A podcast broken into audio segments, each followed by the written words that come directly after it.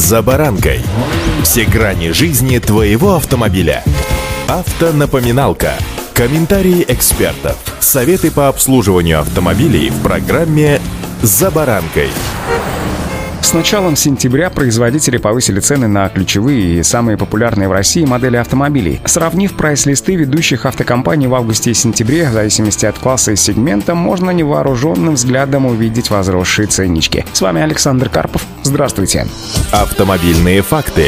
Например, давно популярный у россиян Volkswagen увеличил стоимость в среднем от 30 до 100 тысяч рублей. Новый Polo подорожал на 29 тысяч рублей. Стоит ныне 821 900 рублей. Ранее стоимость составляла составляла 792 900 рублей. Пола предыдущего поколения прибавил в цене сразу 99,5 тысяч рублей. Стоит сейчас 799 тысяч рублей, ранее 699,5. Стартовая комплектация внедорожника Туарек подорожала на 100 тысяч рублей, стоит 3 миллиона 799 тысяч рублей. То же самое и с Тигуаном. Модель можно купить по цене в 1 миллион 759 тысяч рублей. Не менее популярный Renault Duster в стартовой комплектации теперь стоит от 810 тысяч рублей. Ранее Ранее модель предлагалась по цене в 777 тысяч. Комплектация Life с двухлитровым мотором мощностью в 143 лошадки, шестиступенчатой механикой и полным приводом стоит 1 миллион 77 тысяч рублей вместо прежнего 1 миллиона 61 тысячи рублей. Версия с дизельным полуторалитровым мотором мощностью в 109 лошадок, полным приводом и шестиступенчатой механикой подорожала на 16 тысяч рублей и стоит 1 миллион 116 тысяч.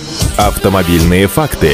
Официально об изменениях сообщает сообщает и BMW. Согласно обновленным прайс-листам, цены практически на все модели увеличились на 40-50 тысяч рублей. К примеру, BMW 3 серии теперь стоит 2 миллиона 580 тысяч рублей, прибавив полтинник, а BMW 2 серии 2 миллиона 130 тысяч рублей, увеличив свою стоимость на 40 тысяч рублей. У части производителей, например, у Kia, Hyundai, Skoda, Lada, ценники с приходом сентября не изменились, однако некоторые меняли их ранее. Например, если сравнить цены на Lada с апрельской волной подорожания, то можно увидеть, что с тех пор Лада Гранта без скидок стоит 470 900 рублей, вместо прежних 460 900 рублей. Седан Веста прошлого года выпуска без скидок стоит 654 тысячи рублей вместо 637. Основная причина роста цен – это необходимость компенсировать резко возросшие расходы. Так, по оценке руководителей дилерских компаний, уже увеличили цены на свои модели такие бренды, как Renault, Peugeot и Infiniti. Рост стоимости новых автомобилей при этом может негативно отразиться и на спросе и сместить фокус внимания автомобилистов в сторону рынка автомобилей с пробегом. Впрочем, и там не без нюансов, и, скорее всего, цены там тоже подрастут. Будьте внимательны, следите за дорогой и удачи! «За баранкой»